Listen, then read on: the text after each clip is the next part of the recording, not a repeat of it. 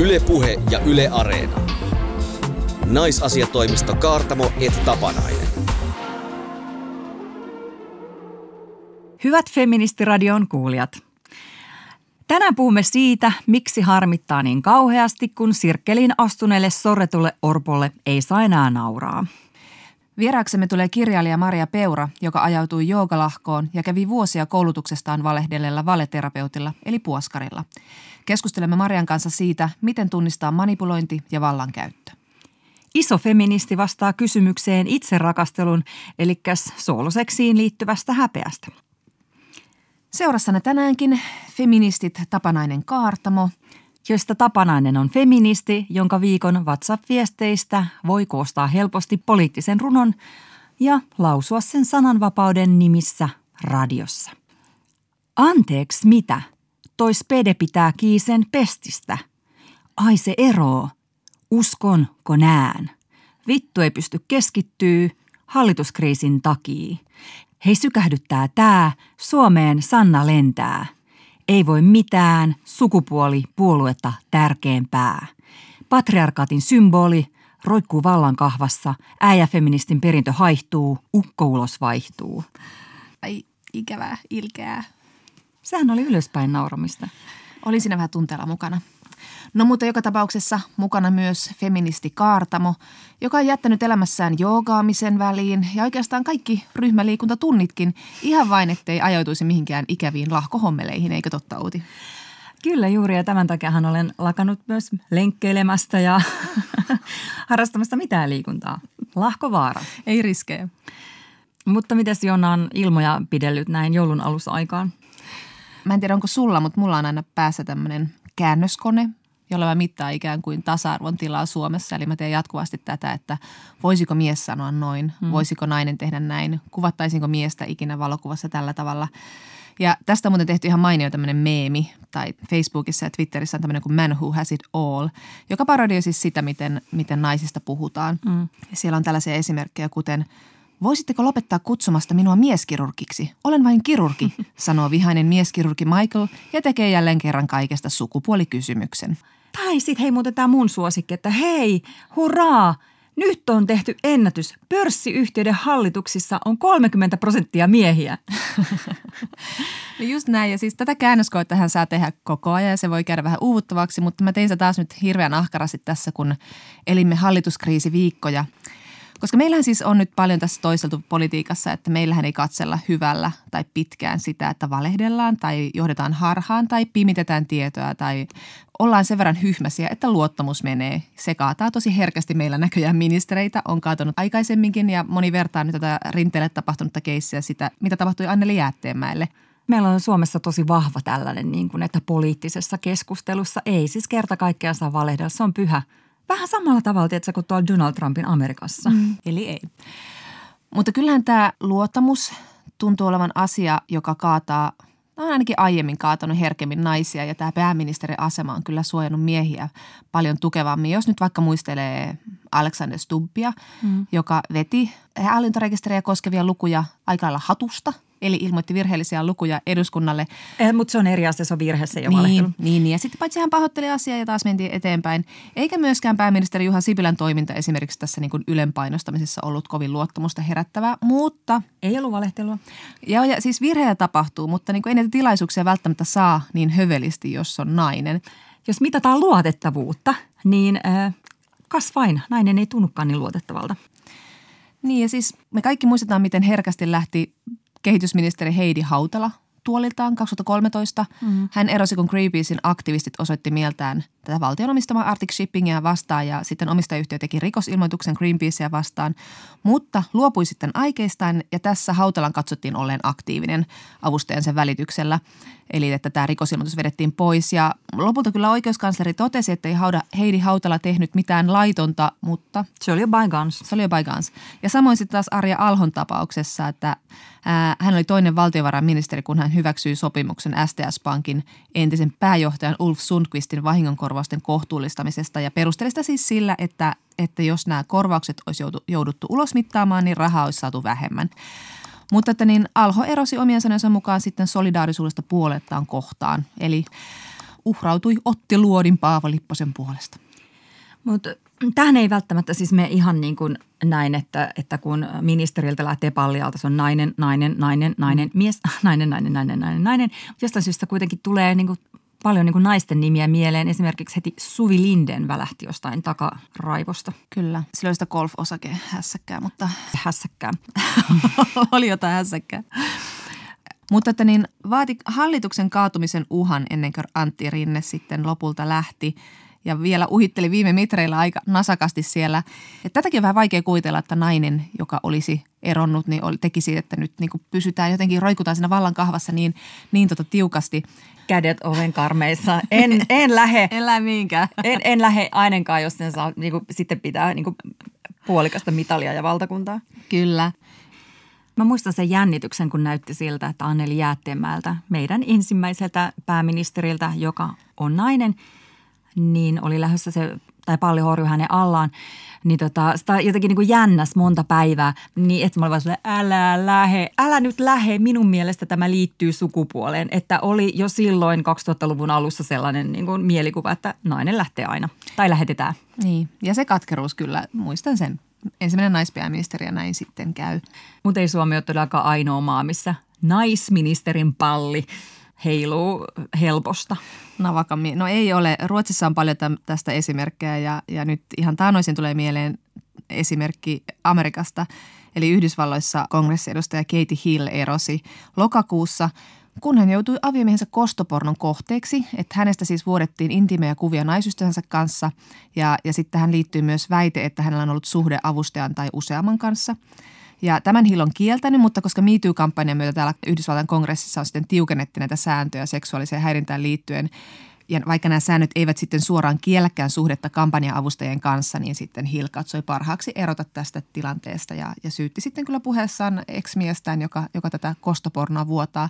Kosto ilmeisesti onnistui aika hyvin. Todella. M- mutta kun tätä katsoo jotenkin täältä niin kuin Suomesta, niin tämähän on niin kuin ihan selvä tapaus sille, että, niin kuin, että se mies olisi pitänyt heittää mm. tota noin, niin kongressin tyrmään eikä tämän ihmisen erota. Että mitä, eihän tässä ole mitään järkeä. Niin, mutta sitten toisaalta tässä on yhtenäväisyyttä siinä, että naisiltahan aina odotetaan korkeampaa moraalia ja moraalisen vastuun kantamista. Ja se luottamus menee herkemmin naiselta, varsinkin jos on kyse sellaisesta, että johtaa harhaan tai puhuu niin totta kuin osaa jäättämään sanoin – tosi herkästi odotetaan ja edellytetään, että se nainen kantaa politiikassa herkemmin vastuu sitä yhteisestä hyvästä ja uhrautuu yhteisen hyvän puolesta.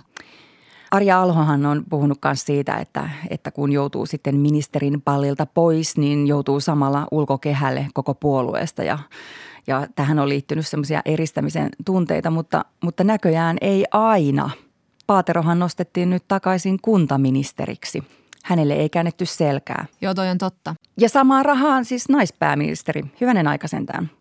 Mä haluan nähdä, nähdä niin nämä seuraavat, seuraavat naispolitiikot. Taistelkaa siinä niin kuin tehtävästä ja, ja niin kuin pitäkää pallista kiinni. Älkää, älkää luovuttako. Että jos joku tulee nyt Sanna Marinille vihjailemaan, että pitäisikö vähän katsoa peiliin, niin voi sanoa, että katson peiliin vain lisätäkseni hieman huulipunaa. Sun pitäisi olla joku politiikan spin doctor kyllä selkeästi. Yle Puhe ja Yle Areena. Naisasiatoimisto Kaartamo et Tapanainen. Ja nyt naisasiatoimistossa nostamme pöydälle kissan, joka kysyy, miksi niin usein lahkolaisuuden kaltaiseen toimintaan liittyy naisten seksuaalista hyväksikäyttöä ja seksuaalisuuden kontrollia. Asia on ajankohtainen, kun kulttuurineuvos Veijo Baltzar vangittiin viime kuussa epäiltynä törkeästä ihmiskaupasta, joka liittyy hänen teatteriryhmäänsä. Helsingin poliisi tutkii tapausta myös pahoinpitelynä ja seksuaalisena hyväksikäyttönä. Muiden muassa Helsingin Sanomat on kirjoittanut teatteriryhmästä kulttimaisena yhteisönä, jossa nuoria naisia on käytetty hyväksi. Veijo Baltzar on kiistänyt kaikki rikosepäilyt. Kirjailija Maria Peura on kirjoittanut teoksissaan muun muassa ihmisen vallasta toiseen ihmiseen. Ja hänen teoksensa perustuvat osin myös omiin kokemuksiin, muun muassa joogalahkon jäsenenä ja valeterapeutin asiakkaana. Peura on toiminut myös kokemusasiantuntijana lahkolaisuudesta irtautumisessa. Maria Peura, millaisin tuntein ja ajatuksin olet seurannut tätä Veijo Paltsaria koskevaa uutisointia? No nyt olen vähän rauhoittunut, mutta kyllä mulla meni ainakin viikko niin, että mä olin ihan sekasi, sekasi siitä ja kuohuksissani ja mietin kivasti että mitä voisi tehdä ja miksi en tehnyt jotakin silloin, kun olisin voinut, niin olen siitä sitten itseäni soimannut. Mitä sä tarkoitat sille, että sulla olisi ollut jotain mahdollisuuksia puuttua? Oletko ollut jossain sellaisissa tilanteissa, missä sä oot todistanut jotain? Olin Prahan kirjamessujen yhteydessä illallisella Veijo Baltsarin kanssa ja keskusteluissa tuli esille useita rikoksia ja epäeettistä toimintaa. Ja yritin puuttua siihen epävirallisesti seuraavina vuosina niin aina, aina välillä ja kadu sitä, että en tehnyt rikosilmoitusta. Mulla olisi ollut aihetta tehdä rikosilmoitus. Ja tätä mun on vaikea ymmärtää, että miksi en tehnyt. Toisaalta vaikea ja toisaalta ymmärrän, koska juuri samoihin aikoihin kivasti olin mukana tämmöisessä toisen, toisen lahkon tai, tai tämmöisen äh, valeterapeutin paljastamisprojektissa. Koitettiin saada häntä oikeuden eteen, niin tavallaan niin tuntuu, että mulla ei ole tarpeeksi, kun oli vaan kuitenkin niin kuin, tavallaan sana sanaa vastaan olisi ollut. Niin kuin, että mulla ei ole niin kuin, tarpeeksi keinoja, mutta mulla ei ehkä ollut myöskään niin kuin, voimavaroja. Ja jännästi se Baltzar muistutti aika paljon sitä valeterapeuttia, jonka uhrina mä olin ollut, että se oli vähän niin liikaa. Ja minuun vaikutti kyllä, täytyy myöntää, minä haluaisin tätä myöntää, mutta minuun vaikutti se, että vaikka mä olin jo tullut hyvin tietoiseksi tämmöisestä manipuloinnin keinoista ja, ja siitä, että miksi olin itse, itse joutunut uhriksi ja ajattelin, että minua ei niin kuin enää yllätetä. Mutta kyllä Baltzar onnistui vaikuttamaan minuun sillä, että hän niin sen illan aikana toistuvasti kertasi sitä, ketkä kaikki häntä tukee. Pekka Haavisto, Ilkka Kanerva, Tarja Halonen. Aina uudestaan semmoinen mantra, Halonen, Kanerva, Haavisto ja sitten sitten kulttuurineuvoksen arvonimestä ja siitä, kuinka he saa paljon tukea. Niin, että vaikka me olin varma siitä, että tämä toiminta on mätää, niin se, se tuntuu niin pelottavalta käydä sitä suurta niin instituutiota vastaan. Ja, ja myös sitten Baltsarin tämä niin hyvin niin tunteisiin vetoava puhe ja semmoinen, että, että vaikka kuinka hän, hän, oli, hän ei tykännyt siitä, että me puhuin hänelle suoraan ja tuomitsin hänen tekonsa ja olin aivan raivona hänelle. En ollut ollenkaan samaa mieltä enkä yhtään siinä niin myötäily, mutta hän silti aina palasi siihen, että hei Maria, että sä olet yksi meistä ja sä oot meikäläisiä. Ja jota, jotenkin sillä niin pikkusen kyllä onnistu lumoamaan si- siinä, kun oli niin lapsen, toisaalta niin lapsenomainen ja luonnollinen ja sitten, sitten niin se kauhean karu lapsuus ja ne, niitä käytiin, käytiin läpi, kuinka, kuinka rankkaa hänellä on ollut, niin kyllä se varmasti vaikutti. Niin tämä herätti sinussa isoja tunteita tämä Paltsar-uutisointi, koska sulla on näitä omakohtaisia kokemuksia. Kerrotko mm. vähän millaisia kokemuksia sulla on ja minkälaisia yhteneväisyyksiä niillä, niissä on tähän Paltsariin? Siis mä olen ollut sama, samoina vuosina tavallaan äh, siis kolmekymppisenä ja menin niin tämmöiseen lahkomaiseen jo Astanga yhteisöön ja sitten... Aivan Suomessa siis? Joo, kyllä, Helsingissä. Mm Opiskelin, mä olin päässyt juuri teatterikorkeakouluun, siis 29-vuotiaana opiskelemaan ä, dramaturgiaa. Ja sitten sitä kautta, siis ei missään tapauksessa siellä tapahtunut mitään. Se oli aivan täysin asiallista ja hyvää toimintaa, mutta sitten niin niissä piireissä mulle sitten suositeltiin sitten tätä, tätä huijariterapeuttia, joka ei ole laillistettu terapeutti. Ja ei ollut niin alussa, mulla ei ollut niin mitään syytä epäillä, enkä me lähtenyt edes tarkistamaan mitään taustoja – että sillä, sillä tavalla niin vahingossa sinne päädyin.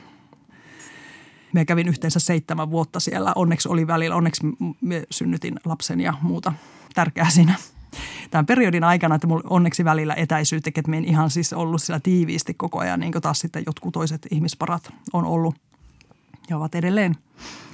Mutta siis kävi sitä keskustelua itseni kanssa, että hei, että me olen ollut aikaisemmin oikeassa psykoterapiassa. Me tiedän, minkälaista se on tämä ei ole sitä, mutta okei, tässä on jotakin muuta niin mieletöntä. Tämä on jotakin niin ainutlaatuista, minun silti kannattaa olla. Tämä toi, hän toimii väärin ja mun pitää lähteä tätä pois, mutta toisaalta. Minkälaisia nyt näin jälkikäteen tai jo silloin katsottuna ne väärinkäytökset oli? Mikä teki siitä siis niin kuin vahingollista tai jotenkin lahkomaista? No hän nöyryytti. Hän kaivo heikon kohdan esiin mikä sen helpompaa terapia vastaanotolla. Sehän tavallaan on tarkoituskin. Hän, hän etsi sen heikoimman kohdan, joku trauman, ja hän iski siihen. Ja hän ylisti ja pa, ikään kuin palvoi ja kehui. Hän sillä tavalla niin liehitteli ja sitten hän teki semmoisia yllättäviä iskuja. Hän niin mur, murskasi. Ja se on tosi tärkeä hetki se, että kun ensimmäisen kerran oikein törkeästi ylitetään raja, niin jos sitten niin se ihminen jää siihen, niin sehän on tavallaan semmoinen testi. Hän teki sen hyvin alkuvaiheessa. Tämä ei ollut mikään semmoinen pitkä prosessi, että siihen vähitellen, vaan se oli semmoinen se rajua toimintaa. Että me menin sinne, lumoudun, olen hämmentynyt, alkaa pelottaa ja jään koukkuun. Sitten se jatkuukin aivan aika semmoisena niin ihanana jonkun aikaa ja sitten tulee tämmöinen isku. Ja sitten kun se näkee se terapeutti tai tämä valeterapeutti, että tuo ihminen tulee taka, takaisin, siis että tämä toimi, niin sitten, sittenhän ei sillä ole enää paljon niin työtä siinä, että saisi pysymään. Että sitten se on jo jotenkin semmoiset psykologiset sidokset on, on jo niin muodostettu. Mikä se isku oli? Minkä jälkeen sä palasit vielä? Ähm, kerroin raiskauksesta, jonka kohteeksi jouduin, tai joka jouduin siis kokemaan 18-vuotiaana. Ja kävin hyvin niin perinpohjaisesti ja oli kahan niin auki ja hän kannusti ja, ja oli turvallinen, ikään kuin turvallinen ilmapiiri. Ja, ja kerroin niin kuin kaiken niin kuin siitä. Ja sitten hän muuttui hyvin kylmäksi – kun hänellä oli siis se, millä hän lumosi, oli myös se hänen, hän puhui koko ajan niin rakkaudesta, universaalista rakkaudesta. Hän oli semmoinen rakkauden kanava ja, ja hän oli niin rakastava ja tuli se illuusio niin siitä, että tässä on, niin kuin, tämä on ihan kuin joku semmoinen ihan turvallinen isä, hahmo niin toisaalta. Ja hän siinä, hän muuttui kylmäksi ja hän sanoi, että nyt hän tietää, miksi minä en ole saanut aikaisemmin apua – että hän on ainoa, joka pystyy minua auttamaan. Ja nyt hän niin kertoo mulle totuuden minusta ja mistä tässä on kysymys. Et kysymys on siitä, että ää, sinä provosoit miehiä seksuaalisesti ja tämä on sinun ongelma. Kukaan muu ei sulle tätä uskaltaisi sanoa. Hän ottaa ammatillisen riskin, että hän sanoo suoraan tämän asian, että sinä provosoit miehiä seksuaalisesti ja olet tehnyt tätä nuorena ja tämä on sinun ongelma. Ja jos et usko minua, niin tuhoudut, että valitse, että jäätkö vai, vai ää, tuhoudutko.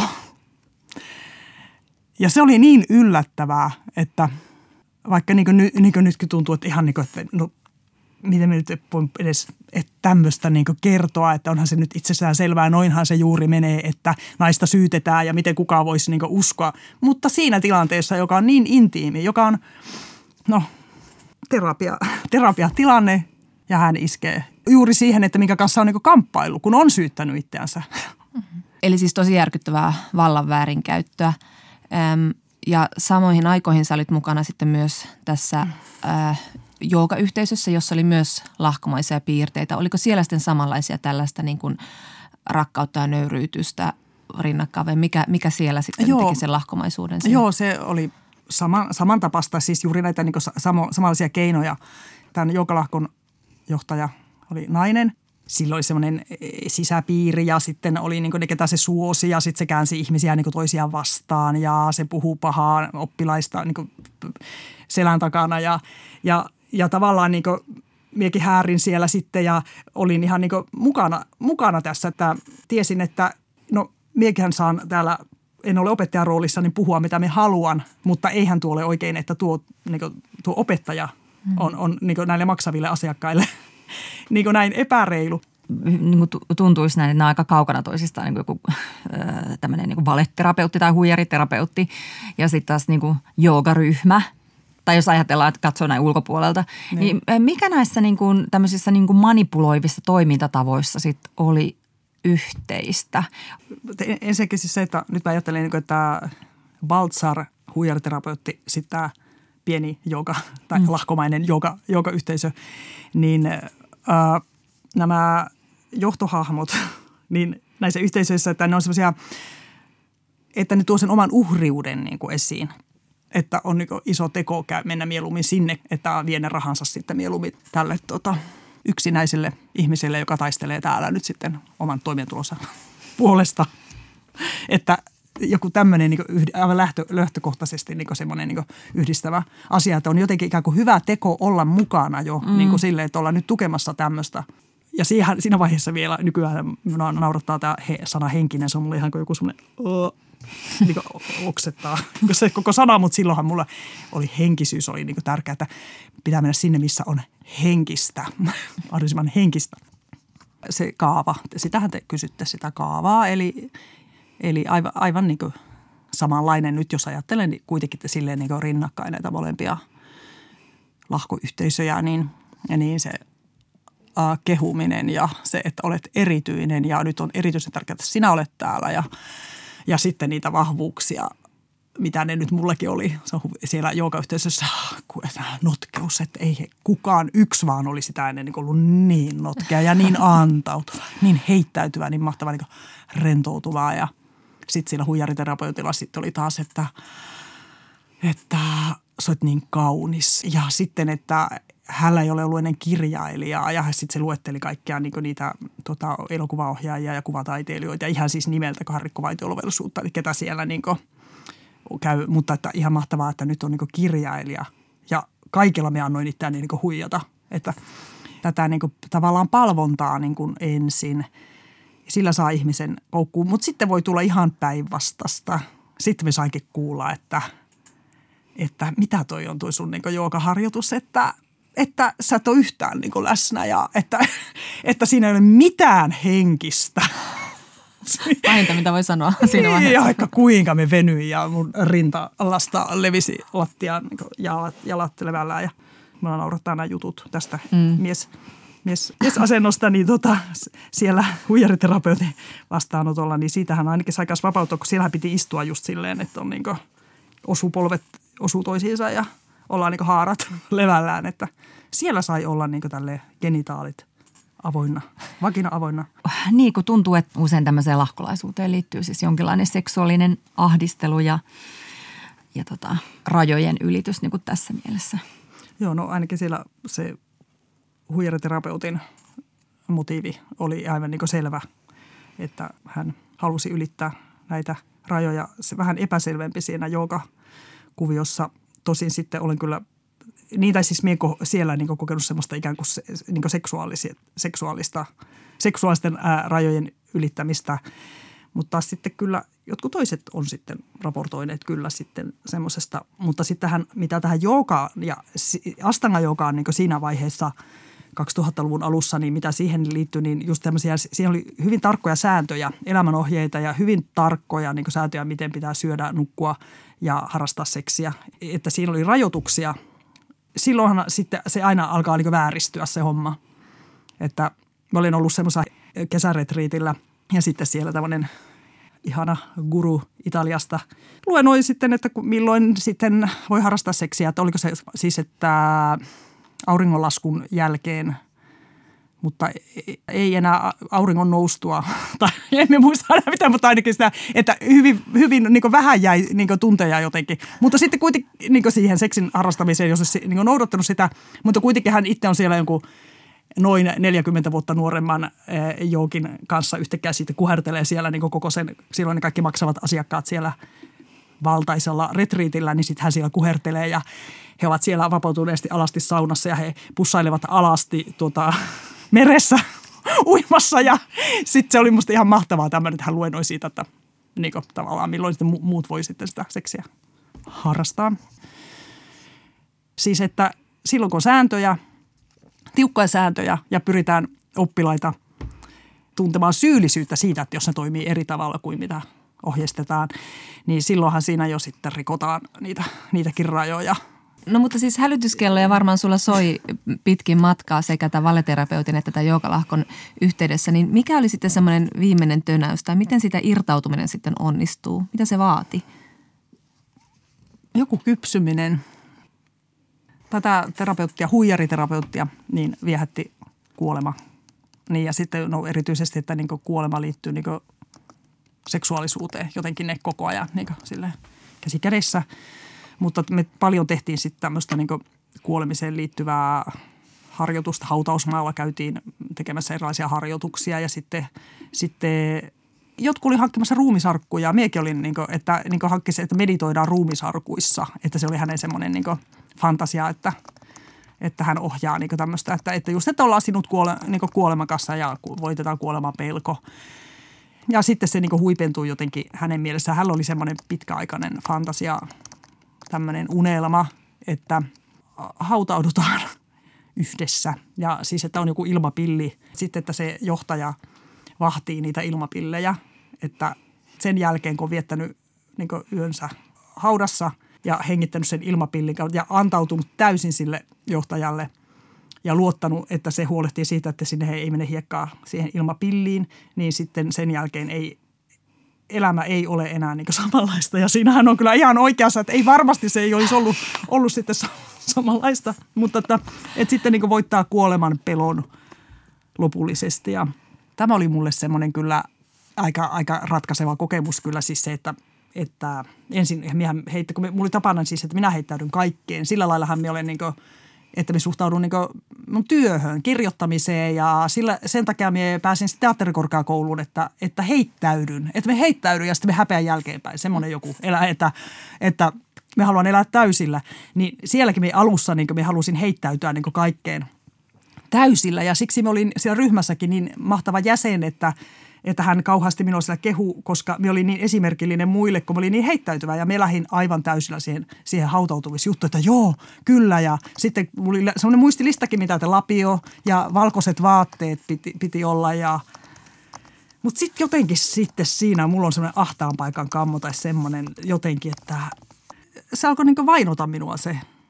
Että sitten, sitten minä niinku sanoin, että minä en, en, en suostu siihen. Ja tota, sitten kun me aloin epäillä, niin se kuivuu se keskustelu. Et järkyttävää, että kuinka, mä olen niin oikein hyvä esimerkki siitä, että miten tämmöinen niin lahkon jäsen myös alkaa niin toimia itseään vastaan, mutta myös niin muita. Että Kerro siitä, että miten se irtautumisprosessi sitten tapahtuu. Se viimeinen sykä, sysäys, se oli se, että me katsoin telkkaria, se oli keskusteluohjelma ja ylilääkäri Hannu Laurma ja hän kuvaili sen niin nimettömänä sen terapeutin – ja me tunnistin, että, että se puhuu siitä minun terapeutista. Ai, on muitakin. Jotkut on irtaantunut ja jotkut on jo niin tehnyt rikosilmoituksia. Ja me soitin sen välittömästi, että onko kysymys tästä terapeutista ja hän sanoi, että kyllä on ja siitä se sitten lähti. Mä olin suositellut tätä huijariterapeuttia kymmenille ihmisille ja me laitoin kaikille tekstiviestin, että muun muassa monen naisen niin seksuaalista hyväksikäytöstä nyt niin kuin on tehty rikosilmoituksia ja – otin yhteyttä niihin toisiin uhreihin ja me, sitten meillä oli semmoinen ryhmä ja, ja olisin ollut todiste, jos olisi mennyt oikeut, olisi niin kuin, tuota, syytä nostettu, niin sitten mä olisin ollut todistajana sitten, että minuakin kuulusteltiin. Mutta syytettä ei nostettu, koska hän ei ole laillistettu terapeutti ja asiakkaan oma vastuu on siinä. Mm. Valvira on tehnyt rikosilmoituksen hänestä, että väärillä nimikkeillä toimimisesta, niin ei silti mm. ole, ole tuota mennyt mennyt niin eteenpäin. Että. Tässä tapauksessa oli kyse tosiaan aikuisista ihmisistä ja nyt kun ollaan puhuttu Veijo Paltsarin tapauksesta, niin siinä on ollut tämmöisiä niin kuin kyseessä yleensä nuoria naisia, nuoria tyttöjä ja joilla on ollut usein vähän rikkinäistä taustaa. Niin mikä sitten vie aikuisen ihmisen mukaan? Sä oot miettinyt varmasti vuosien aikana paljon tätä, että mikä siihen vei siihen mukaan. Minkälaisia yhteisiä piirteitä siellä, esimerkiksi siellä valetterapeutin pakeilla, mikä siellä yhdisti ihmisiä? Vai voiko kuka tahansa joutua Mä oon paljon miettinyt sitä, että voiko kuka tahansa joutua. Mä sanoisin, niin kuin, että ei kuka tahansa voi joutua. Mä väitän, että ei, ei, ei voi. Mutta toisaalta niin on niin erilaisia tilanteita, missä se voi tapahtua yllättäen. Mä ajattelen, että nämä ainakin niin ryhmät, mihin mä olen mennyt, niin, niin mulla oli ainakin itsellä selvästi joku tilaus niin tämmöiselle, tämmöiselle niin kokemukselle. Eihän se ollut tietoista, mä olen vasta ymmärtänyt sen niin jälkeenpäin. Mutta että jotakin, niin kuin, semmoista ääri, äärikokemusta ja jotakin erilaista, että oli niin joku semmoinen tyhjyys, ehkä niin turhautuneisuus itsessä, että niin varmaan vähän eri tuo terapiahomma kuin sitten taas se joogalahko. Kun mä ajattelen, että joogaa kun tarjolla niin paljon, sitä on niin asiallisia ryhmiä ja opet, se on aika helppo tunnistaa. Toiset tuntee vetoa semmoiseen, että on gurun kuva siellä alttarilla. Se on mulle semmoinen, että me käännyn pois ja me en mene mihinkään, missä on mitään henkilöpalvontaa – ja sitten jos on niin se opettaja jotakin kau- paasaa kauheasti jostakin mukaan henkisistä arvoista ja hän, hän, hän tietää totuuden ja on jotakin kanavoimishommia, niin ei kiitos. Ja sitten, sitten että se on niin helppo tavallaan tunnistaa sitten se, että mitkä on niin aivan niin tavallisia ja hyviä. Hmm. Mun mielestä on pa- hyvin paljon niin semmoisia terve- ihmisiä, jotka ei, ei mene mukaan. Että semmoinen, että osaa niin terveesti epäillä ja – eikä kaikki myöskään sitten, jos joku ryhmän ohjaaja on jotenkin vaikka vähän itserakas tai näin, niin hän se tee siitä sitten myöskään mitään psykopaattia ja lahkojohtajaa, että ei myöskään liian kevyesti kannata niin mun mielestä ruveta silleen mm, epäilemään. Pu, niin ja, ja jotenkin, että nyt tätä lahkolaisuutta on kaikkialla. Ei, ei, ei se ihan niin ole. Maria Peura, kirjailija ja tota, voisi sanoa, että lahkolaisuuteen omienkin kokemusten perusteella perehtynyt ihminen, ää, niin tota, niin kuin sä kerroit tuossa alussa, että on tosi vaikea puuttua, jos huomaa, että joku on ajautunut lahkoon, säkin yritit. Niin tota, mitä sä neuvoisit? Mitä no, jos, on, tehdä? jos on itse mukana jossakin, niin, niin sano ääneen ja katso, miten, miten opettaja tai tämä joku jo ohjaaja, miten hän reagoi. Ottaako kritiikin vastaan? Saako, saako antaa kritiikkiä? Jos ei, niin äkkiä pois.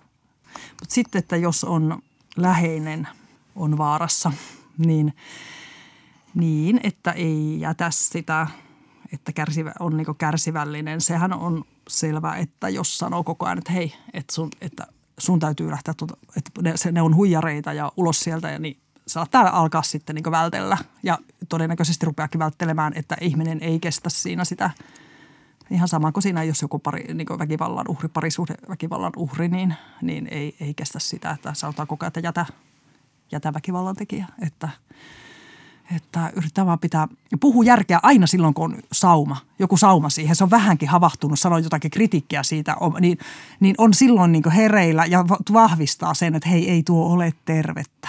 Mm. Koska aina se joskus sa- saattaa sanoa jotakin mm. kriittistä, se aivopestykin. Mm. Mm.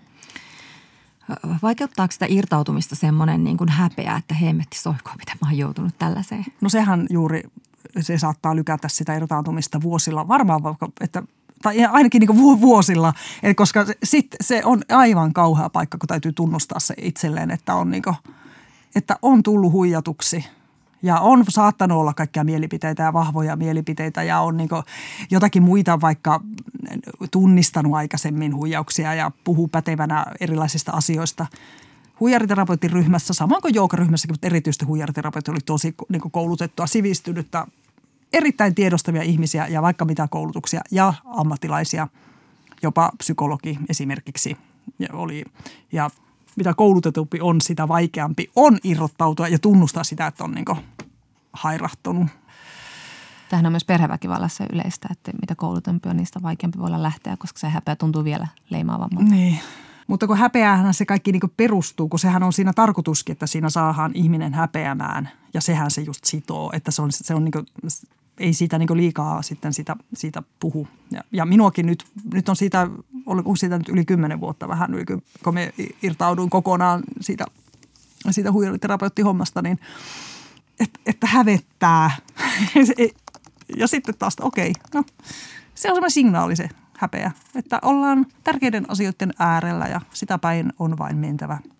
Tota, tämmöisessä lahkomaisessa toiminnassahan on vähän se just, että niin kuin viranomaisten on vaikea puuttua tähän ja sitten se, ne konstit, niin kuin olet kertonut, aika hyhmäsiä, että on vähän vaikea saada kiinni, mitä tässä tapahtuu ja ja samaan aikaan me ei tiedetä, että kuinka paljon tämmöistä niin kuin lahkomaista toimintaa niin kuin kerta kaikkiaan Suomessa on. Luuletko, että yhteiskunta voisi puuttua jotenkin paremmin tähän vai riittääkö nyt tai auttaako se tämmöinen mitsuun tuoma joukkovoima, että ihmiset niin kuin jotenkin tunnistaa paremmin tämmöisiä elementtejä? No puoskarilaki. Muistan, että kun sitä ajettiin, me pidi sitä vähän niin kuin ikään kuin liian tiukkana, että sitten se rajaisi kaikki niin kuin pois niin kuin minun mielestä mm. niin kuin ikä, turvallisilta tuntuvat. Mutta se, että terapeutti-nimikettä, että se pitäisi, niin kuin, sitä pitäisi valvoa, että sitä, sitä varten tarvittaisiin laki – se on hirveän harhaa johtavaa se, että niin kuka, kuka vaan voi julistautua terapeutiksi. Ei, ei todellakaan kaikki tajua sitä, että se ei tarkoita yhtä kuin psykoterapeutti ja yhtä kuin, että olisi, olisi niin kunnollinen koulutus. Ja sitten pitää olla osa opetussuunnitelmaa, että lapsetkin jo tietäisi, että mitä se on niin se manipulointi, miten se tapahtuu. Että sitä, sitähän pystyy harjoittelemaan, hmm. sitä itsensä suojaamista ja että tunnistaa niin semmoisia vaikuttamisen tapoja – ja varmasti on tosi tärkeää, että me käydään sitäkin keskustelua näistä niin omien rajojen ylittämisen, niin kuin sitä ei saa sallia ja ne pitää niin. tätä tämmöistä niin toisen ihmisen kunnioittamista itsemääräämisoikeuden kunnioittamista, mitä me nyt käydään tietysti miityn myötä mm. paljon enemmän. Ja sitten toisten asioihin pitää vaan puuttua silloin, kun on kysymys väkivallasta. Mm. Mm. Että hyvä kunnioittaa toisten ihmisten rajoja. Mutta ei se ole yksityisasia, jos on väkivaltaa, mm. seksuaalista hyväksikäyttöä, muuta tämmöistä alistavaa. Että se on musta meidän kulttuurissa todella iso ongelma on tämmöinen niin hyssyttely ja sitten semmoinen pelko. Niin kiltteyden korostaminen, semmoinen, niin sehän on kauhean niin riski. Voisi korostaa reiluutta, että tytöt ja pojat oppii, että olla reilu, oikeudenmukainen, puhua suoraan ja kiltti ei tarvitse olla. Tämä maailma ei tarvitse kilttejä tyttöjä. Yle Puhe ja Yle Areena. Naisasiatoimisto Kaartamo et Tapanainen. Ja sitten naisasiatoimistossa puhutaan siitä mieliharmista, kun mitään ei saa enää sanoa eikä millekään nauraa, ettei herkät mimosat ja muut mielensä pahoittajat pahoita mieltään.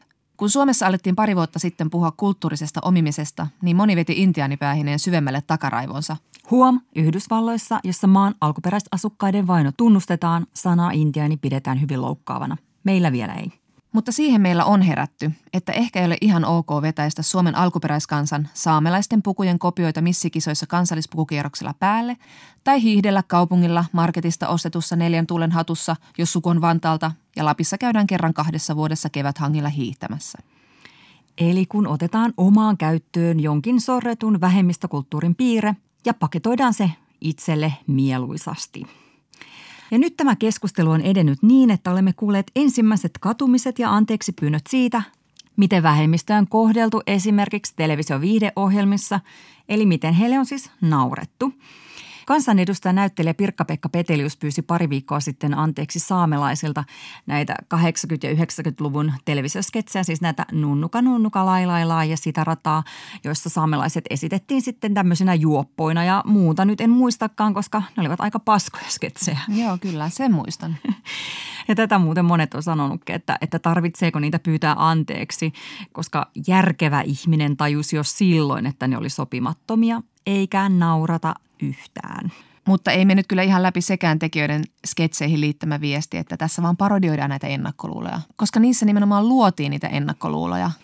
Ja, ja siis monelle nämä sketsit, ainakin itselleni, varmaan myös sulle, ne oli niin tämmöinen ainoa ja eka mielikuva saamelaisista. Mm, mm. Ja silloin kun me elettiin tätä yhtenäiskulttuurin aikaa, jolloin kanavia oli kaksi, mä en tiedä oliko teillä Järvenpäässä peräti kolme jo siihen aikaan, mutta tämä oli tämä yksi vallitseva sketsiohjelma aina televisiossa – jota kaikki katsoi. Kaikki tiesi tämän sketsin. Tällaista stereotyyppien luomista avaa tosi kiinnostavalla tavalla The Problem with Apu, suomeksi Apu, piirroshahmo vai painainen.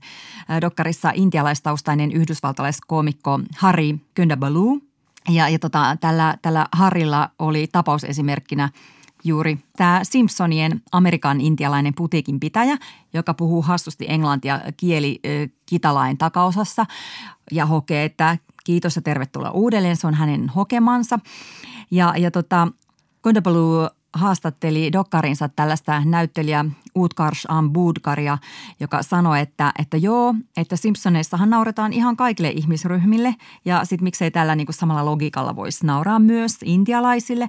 Mutta ongelma on just tämä, että intialaistaustaisia näkyi silloin, kun Simpsonit alkoi parikymmentä vuotta sitten, niin tota, hyvin, hyvin vähän amerikkalaisessa televisiossa ja edelleenkin hyvin vähän. Ja, ja silloin niin kuin tästä karikatyyristä tuli oikeasti se ainoa kuva mm. intialaisista Amerikassa. Mm. Ihan samalla lailla, jos meilläkin Suomessa olisi ollut sitten saamelaiset itse äänessä ja mediassa esillä ja tekemässä vaikka sketsihuumoria omasta kulttuurista, niin ehkä sinne olisi voinut solahtaa jotain muutakin huumoria, mutta kun tämä tosiaan oli ainoa kuva heistä meillä. Mm. kaikki tässä apudokkarissa esiintyneet Amerikan intialaiset sano, että niitä on kiusattu tämän apun takia. Ja saamelaiset on sanonut meillä ihan samaa. Eikä se ole mikään niin kuin pieni asia, jossa niin kuin koko elämässä joudut kuuntelemaan jotain niin kuin omaan ihmisryhmääsi koskevaa ennakkoluuloista vittuilua. Niinpä. Ja kun nyt itse on osa pääväestöä, mutta tiedostaa myös ne, miten niin kuin ikävältä on tuntunut tämä naisille nauraminen, mikä on, mm. mistä me ollaan puhuttiinkin tässä ohjelmassa. Kaikki nämä sketsit ja minkä parissa me ollaan kasvettu, jossa naisen hölmöydelle ja bimboudelle on naurettu, niin kyllähän se on aina juilinut ja ottanut hermoja ja aika vaikea sen ollut itse nauraa mukana.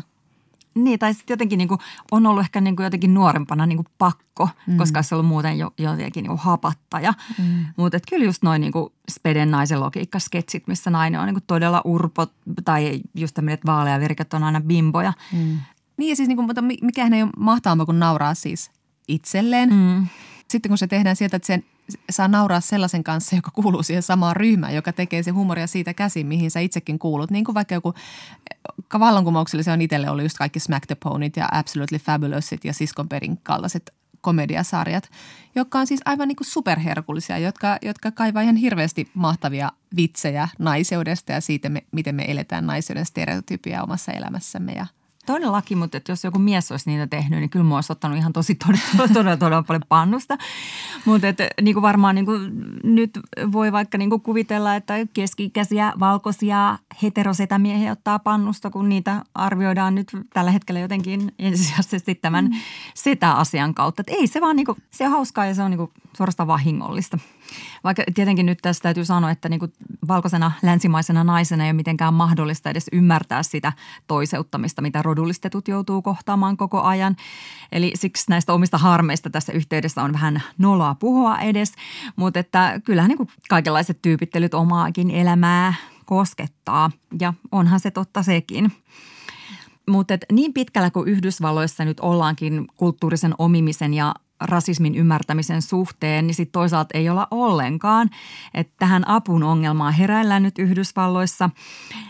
Mutta sitten toisaalta niin tunnistetaan tosi hyvin se, että esimerkiksi blackface on tosi rasistinen asia, eli siis se, että valkoinen maalaa naamansa tummalla värillä mm. ja esittää rodullistettua ihmistä. Äh, blackface juontaa juurensa siis 1800-luvulle, jossa valkoiset näyttelijät esittivät rodullistettuja, erittäinkin pilkallisesti. Ja, ja tässä niin tämä Hariko Blue rinnastaa blackfacein ja apun ihan samaan siihen rasistiseen hyhmään. Ja sitten tavallaan voidaan ajatella, että tähän ihan samaan hyhmään solahtaa se, että miten saamelaiset on Suomessa näytetty. Mm. Mutta meillä Suomessa ei oikein sitten ole sitä konsensusta siitä, että mikä kaikki oikeastaan on rasistista ja hirveästi niin puolustetaan näitä asioita. Ne tehtiin siinä aikana, kun ei ajateltu tätä asiaa ikään kuin ei silti voisi tunnustaa tätä, mutta sitten myös tunnustaa se tosiasia, minkälaista vahinkoa ne on tehnyt ja tätä kurssia voi korjata nyt. Tai sitten jos ymmärretäänkin, että, että se on rasistista, saattaa jopa olla, että niin kuin siitä ei välitetä. Mm. Että jollain lailla kuitenkin se, että tätä ei ole tarkoitettu niin, mm. niin kumoaa sitten niin kuin tämän asian. Mutta kyllä Suomessakin käydään aika ajoin tätä blackface-keskustelua. Esimerkiksi kun Yle näytti jotakin vuosia sitten Pekka ja Pätkä Neekereinä leffan ja, ja sitten Riku Niemi esiintyi oman TV-saransa mainoksessa kasvomaalissa ja, mm. ja, ja sitten tota, ei tästä kauaa aikaa, kun putouksessa Iina Kuustonen esiintyi Shui Hing-nimisenä taimaalaisena hierojana ja Krista Kosonen Kingissä romanimiehenä. Mm. Ja nyt nämä kaikki tuntuu ilmiselvän vanhan aikaisilta. Että kyllä täälläkin niin kuin jotain keskustelua käydään. On ja vaikka näistä on ihan vain parisen vuotta, niin nyt tuntuu, että on muuttunut niin paljon ilmapiiri, että, että näitäkin asioita tajutaan paremmin. Mutta silti, että meillähän on hirveä haloa aina, jos vaikka nyt kouluissa ja päiväkodeissa on joulujuhlat ja sitten siellä on tiernapojat ja on, on mustaksi maalattu Muriaanien kuningas, ää, ja joka laulaa, että jos minä olen musta, niin, niin sitten jos joku sitä vähän niin kuin sanoo, että eikö toi nyt ole jo vähän mm, vanhanaikaista, voitaisiin vähän päivittää näitä hommia, niin sitten on, alkaa hirveä parku, että kun meidän nämä ihanat joulutraditiotkin viedään ja kaikki on pilalla. Mm, mm. Ja tästä tullaan siihen Pirkka-Pekka Petelyksen anteeksi pyyntöön sillä että, että kun tämä sketsien tekijäkin niin kuin tajuaa ja pahoittelee niin kuin tekojaan, niin, niin sitten tota, se on sellainen niin kuin vahvistus sille, että asia on todella niin kuin väärin ajateltu. Ja näin ei saa tehdä enää ja sitten se taas herättää ihmisissä aivan valtavaa raivoa. Kyllä. Tämä ei ole todellakaan siis suomalainen ilmiö Euroopassa. Alankomaissa on tällainen svartepiet eli mustapekka-perinne jossa kansalaiset värjää joulun aloituksen kunniaksi naamansa mustiksi tämmöisessä niin kuin 16. päivän juhlassa. Ja, ja tästä on nyt sitten käyty keskustelua tai riitelyä ja raivoa jo vuosia. Ja sitten tässä on just se, että, että sitä on perusteltu sillä, että tämä on vain tämmöinen, nämä on tämmöisiä joulupukin pikkuapureita, ei tässä mitään. Vaikka Hollannilla on kolonialistinen menneisyys ja nämä, hän viittavat siis suoraan orjiin nämä, nämä svartepiet hahmot. Joo, sitten siellä on tämmöisiä selittelyjä ollut, että ei tässä ole ollenkaan niin kuin mitään viittausta rodullistettuihin ihmisiin, kun tämä kertoo siitä, että kun nämä tulee katsottua niin kuin savupiiposta alas, niin, niin niiden naamat värjäytyy. Mm. Mutta siis huolimatta niin kuin näistä kiinnostavista vasta-argumenteista, niin nyt on päätetty, että ei tänä vuonna sitten enää näytetä, kun tämä televisioida aina tämä paraati, niin, niin tota, siinä ei enää sitten niin kuin nähdä esiintymässä näitä valkoisia blackface meikissä tai svarte piet meikissä. Mm. Ja, ja tota, luulen, että niin kuin, kun näitä uutisia on sitten Alankomaissa sitten niin kuin jaettu, niin en lähtisi ehkä lukemaan niitä kommentteja tämän uutisen alta, jos haluan viettää päivän selvinpäin. Niin ja siis näistä tämmöisistä näkee sen, että miten vaikea sille valkoiselle valtaväestölle on huomata, että miten haitallisia tällaiset asiat on, toimittaja Juha Typpö kirjoitti Hesarissa siitä, että, että sillä, että vähemmistöön kuuluvaa kiusataan sketsien tähden, ei ole useammalle suomalaiselle mitään väliä. Tämmöisen niin kuin suomalaisen valkoisen pääväestön mielestä he ovat tärkein auktoriteetti päättämään, onko johonkin vähemmistöryhmään kohdistuva huumori loukkaavaa vai ei. Mm, ja mm. tämä pitää kyllä aika lailla paikkansa. Sen mm. huomaa tästä raivosta, mikä on tullut tästä. Mm. Ja mä puhuin tästä tietokirjailija Asta Lepän kanssa, joka on kirjoittanut kirjan Sävyttömät sanat, kun vastakkainasettelut saivat vallan. Ja hän uskoi, että tähän niin kuin suuttumiseen liittyy syyllisyys siitä, että, että olenko mä jotenkin paha ja hirveä ihminen, kun mä oon kaikki nämä vuodet nauranut näille asioille. Astan mielestä tämä liittyy siihen, äh, siihen huumorin mahdolliseen lähtötilanteeseen, että se on niin kuin kenties kehittynyt väkivallasta – niin, Asta on kirjoittanut aikaisemmin Ylen kolumnissaan yhdysvaltalaishistorioitsija Albert Rapista. Rap arvioi 1940-luvulla, miten ensimmäinen yhteinen nauru purskahti ilmoille luultavasti silloin, kun kivikauden heimo hakkasi muusiksi vihollisen kallon. Hauskaa! Siitä pitäen on aina naurettu häviäjille. Julkiset teloitukset, kidutukset, eläinrääkkäykset on ollut satojen vuosien ajan kansan hilpeintä hupia. Sen vuoksi oli myös friikkisirkuksia, joihin myytyjä vammaisia tultiin katsomaan kaukaa ja ulvomaan naurusta, kun ihmisparat kompastelivat ja änkyttivät. Asta sanoi, että nykyhuumori pohjautuu tästä ihan samasta likalätäköstä, että koska ihmiset on kroonisesti tyytymättömiä elämäänsä ja itseensä, niin lohtuna on ollut ainakin se, että voi purkaa paineita alaspäin. Asta kertoi arkisen esimerkin omasta pojastaan kun hänen poikasensa tuli pienenä toiseksi viimeiseksi juoksukisassa ja sitten ihan viimeiseksi tuli fyysisesti kömpelö erityislapsi, niin, niin tota, Astan poika riemuitsi, että voitin ainakin ton toisaalta ne, jotka ovat päässeet ääneen ja tehneet huumoria, ovat olleet yleensä siellä yhteiskunnan ylärappusilla.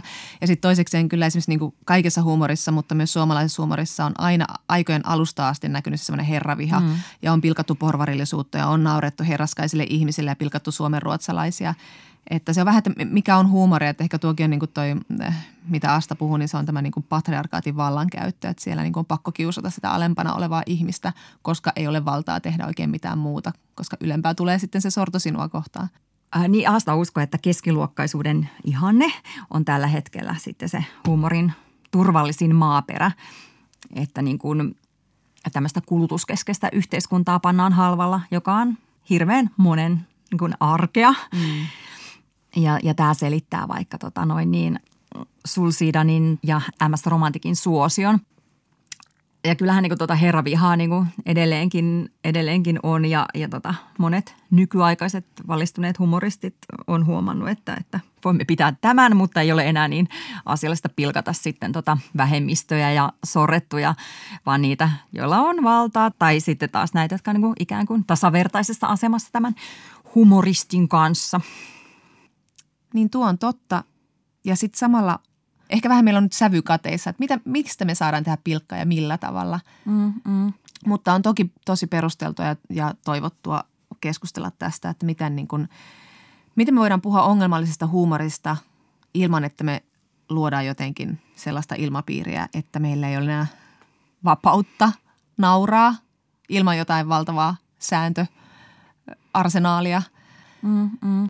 Ja sitten se, että miten tässä niin kuin erotellaan se semmoinen laiskan ajattelun pohjalta tapahtuva tämmöinen vähemmistöhutkiminen ja sitten taas niin kuin joidenkin sorrettujen ryhmien kenties niin kuin ihmisoikeuksille vihamielisten ideoiden tai arvojen pilkkaaminen, mm-hmm. että mihin sitten tämä piirretään tämä ilmaisuvapauden raja jatkossakin. Näissä nunnukasketseissähän on niin kuin ihan selvää, että ketkä on vähemmistössä ja sorrettuja, loukattuja, mutta ei se välttämättä niin kuin kaikissa tapauksissa ole välttämättä ihan selvää. Mm.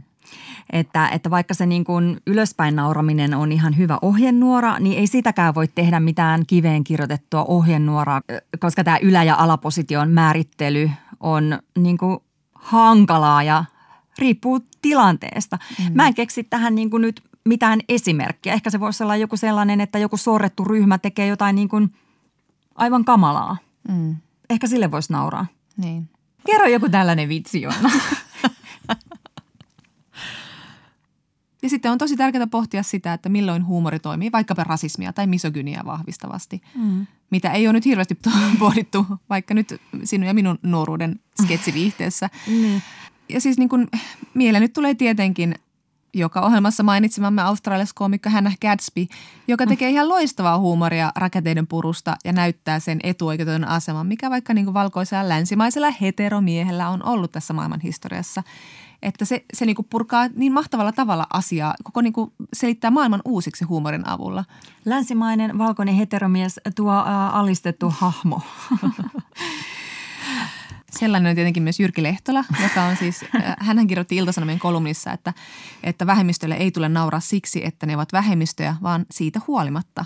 Eli että sananvapaus on sitä, että puolustaa mielipiteitä, ilmaisutapoja ja ajatuksia, joita itse ei kestä – No sehän on tietenkin hyvä sanoa valkoisen hyväosaisen länkkärimiehen housut jalassa, joka tulee siteeratuksi feministisessä radio-ohjelmassa. Niin, ja kyllä hänellä pointtinsa tuossa myös on. Mutta ehkä meidän pitäisi niinku puhua enemmän siitä, että just tällaista niin laiskasti ajateltua huumoria voisi niin kritisoida sen laadun näkökulmasta, eikä, eikä sallimisen, kieltämisen ja sanktioimisen termein. Tässä apudokkarissa Hari on stand-up-keikalla ja kertoo, että häneltä kysytään usein, että minkä takia hän ei käytä tällaista hassua intialaisaksenttia, kun hän matkii omia siirtolaisvanhempiaan. Ja vastaus tähän on haista paska. Toi näyttää, että miten siellä odotetaan, että miten Amerikan intialaista puhutaan, miten he puhuvat. Niin. Silloin on ollut todellakin vaikutuksessa sillä Simpsoneiden apulla että kyllä varmaan kaikkien kannattaa totutella siihen, että tämä keskustelu ei ole ihan heti, ihan heti kuitenkaan ohimenossa. Ja, ja joihinkin johtopäätöksiin tästä täytyy tullakin. Ja että, että niin kuin, kyllähän ne äänet, jotka kertoo sorosta, niin voi olla tässä asiassa ihan oikeassa. Tuolla Yhdysvalloissa puhutaan nyt joulun alla siitä, että miksi joulupukki esitetään aina valkoihosena. Minkälaisia tunteita tämä herättää sussa? en mä tiedä vastustajat on siellä kauhuissaan, että Fox Newsin uutisankkuri tätä asiaa selvitellessään oikeasti iltauutisissa kääntyi äh, kameran puolelle sanoen, hei hätää lapset, joulupukki on valkoinen. Ja, ja tota, mutta tämä kysymys joulupukin ihonväristä siis on kuitenkin aivan relevantti. Niin, että miksi hän on aina, aina näissä tämä iloinen valkoinen lahjontuoja. Niin. Toisin kuin taas Jeesus Nasaretilainen, jota on esitetty aina valkoisena, vaikka hän ei niin kuin tutkimusten mukaan sitä mitä ilmeisimmin ole ollut. Mm. Mutta, mutta, tota, mutta tämä hätä on oikeasti aika hauskaa. Kyllä. Mitä vittua se on satuolento? Aivan. Ylepuhe ja Yle Areena. Naisasiatoimisto Kaartamo et Tapanainen. Ja nyt on vuorossa se odotettu oma aika, eli kysy feministiltä, jos joulumuuri ei vastaakaan kirjeeseesi.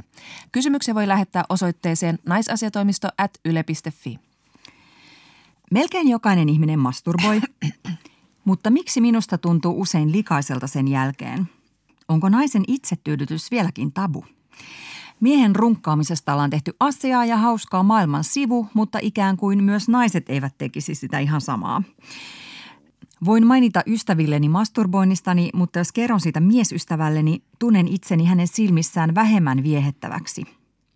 Masturbointi on myös kliininen sana ja runkkaamisesta tulee mieleen iso liike. Voisiko naisen itsetyydyttämiselle olla parempaa sanaa, kysyy Magdalena. Onko sinä I? On. Onko sinä T? On. Onko sinä S? On. Onko siinä E? On. Siinä on itserakastelu, masturbaatio, sooloseksi. Se on iloinen asia ja olisikin aika, että naiset alkaisivat kehumaan sillä, miten hyviä he ovat sängyssä itselleen ja itsekseen. Sillä kyllä, itsetyydytys on edelleen tabu, koska naisen seksuaalisuus, niin kuin tiedätte hyvät kuulijat, on ollut pitkään patriarkaatin kontrolloimaa ja naisen nautinto on edelleen monenlaisten tabujen ja häpöiden raskauttamaa. Häpeään äärimmillään heteronaisilla silloin, kun seksissä ei mukana mieskumppanin tyydyttämistä ja miellyttämistä, eli kun kyseessä on päivän erikoistarjouksen tekeminen vain itselle. Feministisen salaseuramme seksuaaliterapeutti Elina Tanskanen uskoo silti, että itsetyydytyksen tabuluonne koskee kaikkia sukupuolia. Tästä kertoo esimerkiksi ilmaisun säälittävä runkkarikäyttö, millä viitataan usein halventavasti miesoletettuun ihmiseen. Naisen itsetyydytystä saataan pitää jopa jotenkin kauniimpana. Monet seksiblokkajanaiset kirjoittavat itsetyydytyskokemuksistaan ja voisi olla vaikea kuvitella miesblokkaajan kuvaavan vastaavalla tavalla kokemuksiaan tekopimpin kanssa. Toisaalta puhutaan nuorten miesten runkkuringeistä, joita naisten keskuudessa taas ei kenties ole tavattu. Elinan mukaan seksuaalisuuden toteuttaminen herättää ihmisissä ylipäätään häpeää, mikä johtuu siitä, että eri uskonnoissa ja kulttuureissa häpeällä on ohjeltu ihmisen toimintaa. Yleinen asenne itsetyydytystä kohtaan on Elinan mielestä kuitenkin muuttunut parempaan suuntaan. Esimerkiksi 90-luvun sinkkuelämässä käsiteltiin paljon naisten itsetyydytystä – Muistelemme lämmöllä Charlotte Jookin kodin höyrystyneitä ikkunoita, kun hän linnoittautui päiviksi asuntoonsa vaaleanpunaisen pupuvibraattorinsa kanssa.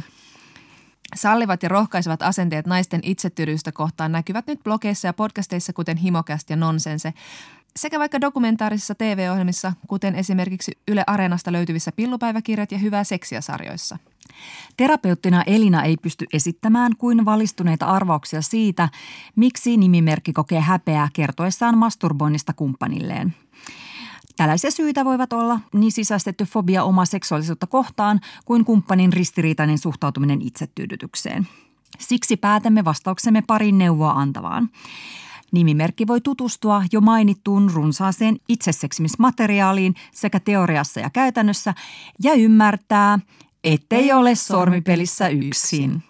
Ja sitten voi tietenkin jutella aluksi aiheesta, erityisesti niiden kanssa, joiden kanssa siitä masturbaatiosta juttelemisesta ei tule likainen olo, jolloin sitten ehkä kasvaa uskallus myös jutella itse ilottelun auvoista kumppaninkin kanssa. Kas näin. Naisasiatoimisto oli tässä, eli käsien pesun kautta ruokapöytään – Ensi viikolla vuoden viimeisessä lähetyksessä jätämme feministi Marian Abdulkarimin kanssa hyvästit 2010-luvulle ja kerromme, miten feminismi on jälleen parantanut sinunkin arkeasi. Siihen asti kuulumiin. Kuulumiin. Yle Puhe ja Yle Areena. Naisasiatoimisto Kaartamo et Tapanainen.